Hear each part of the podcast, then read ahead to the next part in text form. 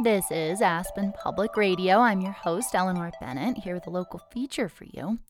Farm to table restaurants operate on the premise that locally sourced ingredients are better for the environment, better for the community, and better for flavor too.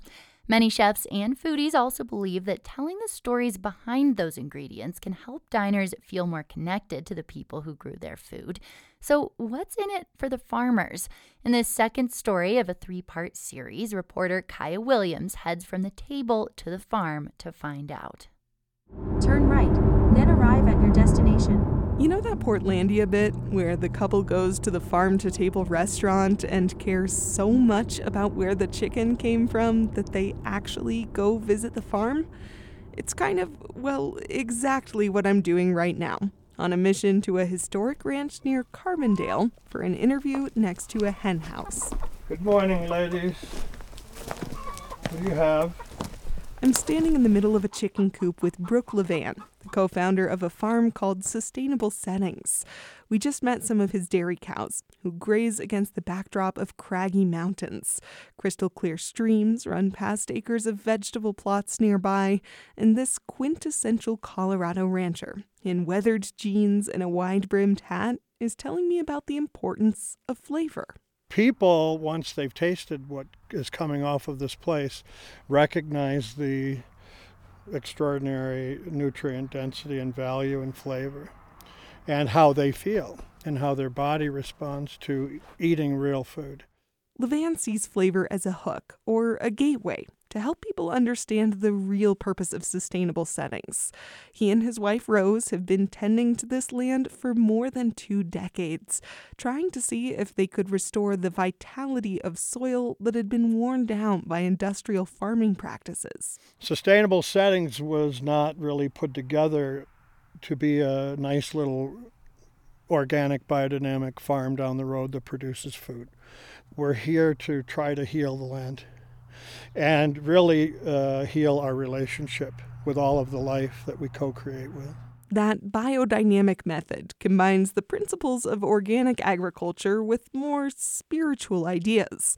In addition to rotating the crops and using natural fertilizers, the Levans and their small crew of workers are burying crushed up crystals in the ground and planting based on a calendar of cosmic rhythms.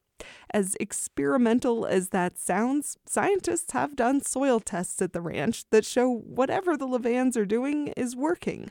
There's more biological life in the dirt than there used to be. But Brook Levan says he also measures success in the testimonials from chefs who sing high praises of sustainable settings ingredients and keep coming back for more. They're flavor hunters. I like working with the chefs because they're flavor hunters. So, if you drive about 45 minutes up to Aspen, you may find the Levan's food at some of the best restaurants in town, like Prospect, which is Michelin recommended, and Bosq, which has a Michelin star. Bosq is widely recognized as the gold standard for farm to table dining around here. They credit almost two dozen producers on the back of their menu. Chef Barclay Dodge has served dishes made with sustainable settings watercress, hay, and thistle, and he said that the food from this farm has terroir, like a wine that conveys the flavor of the land. Working with him has been a great pleasure, and his responses and his uses and his comments and his palate are a soil test uh, and help guide my stewardship. That resonates with Harper Kaufman, too. She runs Two Roots Farm in Emma, about halfway between Carbondale and Aspen. Kaufman says that when chefs are recognized for their expertise in the kitchen, for what they do with her locally grown ingredients, that reflects positively on Two Roots Farm. We were joking on the farm that we're now a Michelin star farm, and um, in a way that feels sort of true. I stopped by Kaufman's place, all greenhouses and snow covered fields in the wintertime, because I was inspired by some crisp, zippy Two Roots leaves I tasted at Bosq earlier this year. Kaufman is a younger farmer. She got into agriculture in college about a decade ago, and she collaborates with restaurants throughout the Roaring Fork Valley. I think not only have they supported my business financially, but also just been there to support me mentally and uh, emotionally.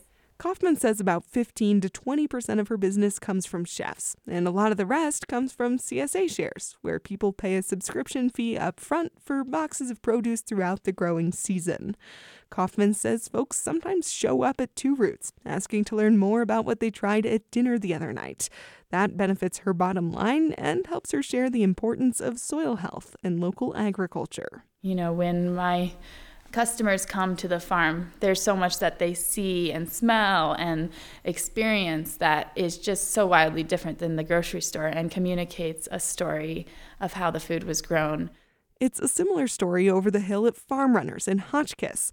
The company connects small local farms with nearby restaurants and markets, then helps with deliveries and logistics. Matthew and Emma Cottonstedt, who operate Farm Runners, say they've been thinking a lot about the message they want to communicate with chefs and diners alike. This came from here. And, you know, this is from your neighbor your community. You know, this is going to turn around and send a kid to college or put clothes on them or put food on their own table. Every single purchase makes a difference to a family in our community, which I think is really cool. The Cotton Cottonstedts say people can recognize that community impact, and they can usually taste the freshness of local ingredients. Across the board, there's more demand for these products than the farmers can keep up with. But according to Matthew, the average consumer doesn't really get what it takes to produce that food. Limited water and a short growing season are just some of the challenges. It's hard to get land, it's a lot of money to get started, and by the way, people don't want to pay you what it costs to produce it.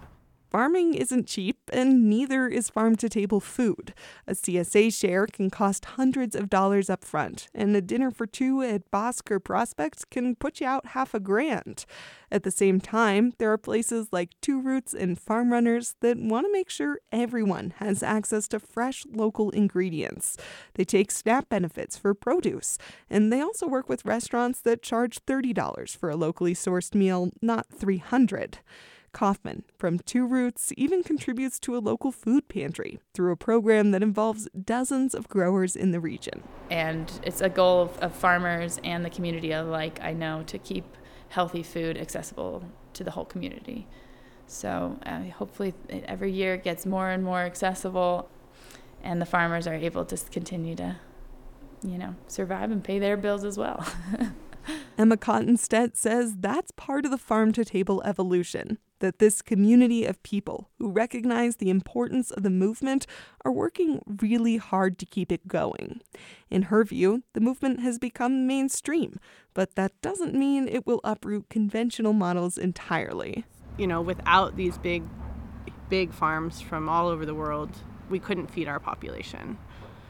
However, if we could value our farmers or give them more resources so that we could have a next generation of farmers, you know, maybe we could turn that table a little bit. At least she says it's worth a try. And the chefs seem to think so too. The more we talk about it and the more we understand it and more people ask questions, I think we'll educate more and people would come around. So tomorrow I'm heading back to the table to find out how restaurants are shifting the culture toward local food. That's airing right here on Aspen Public Radio. From the Ed Neeson Arts and Culture Desk, I'm Kaya Williams. That was the second story in a three part series produced by Kaya Williams about the Valley's farm to table ecosystem. This story was produced with assistance from the Public Media Journalists Association Editor Corps. It's funded by the Corporation for Public Broadcasting, a private corporation funded by the American people. Thanks for listening and see you next time.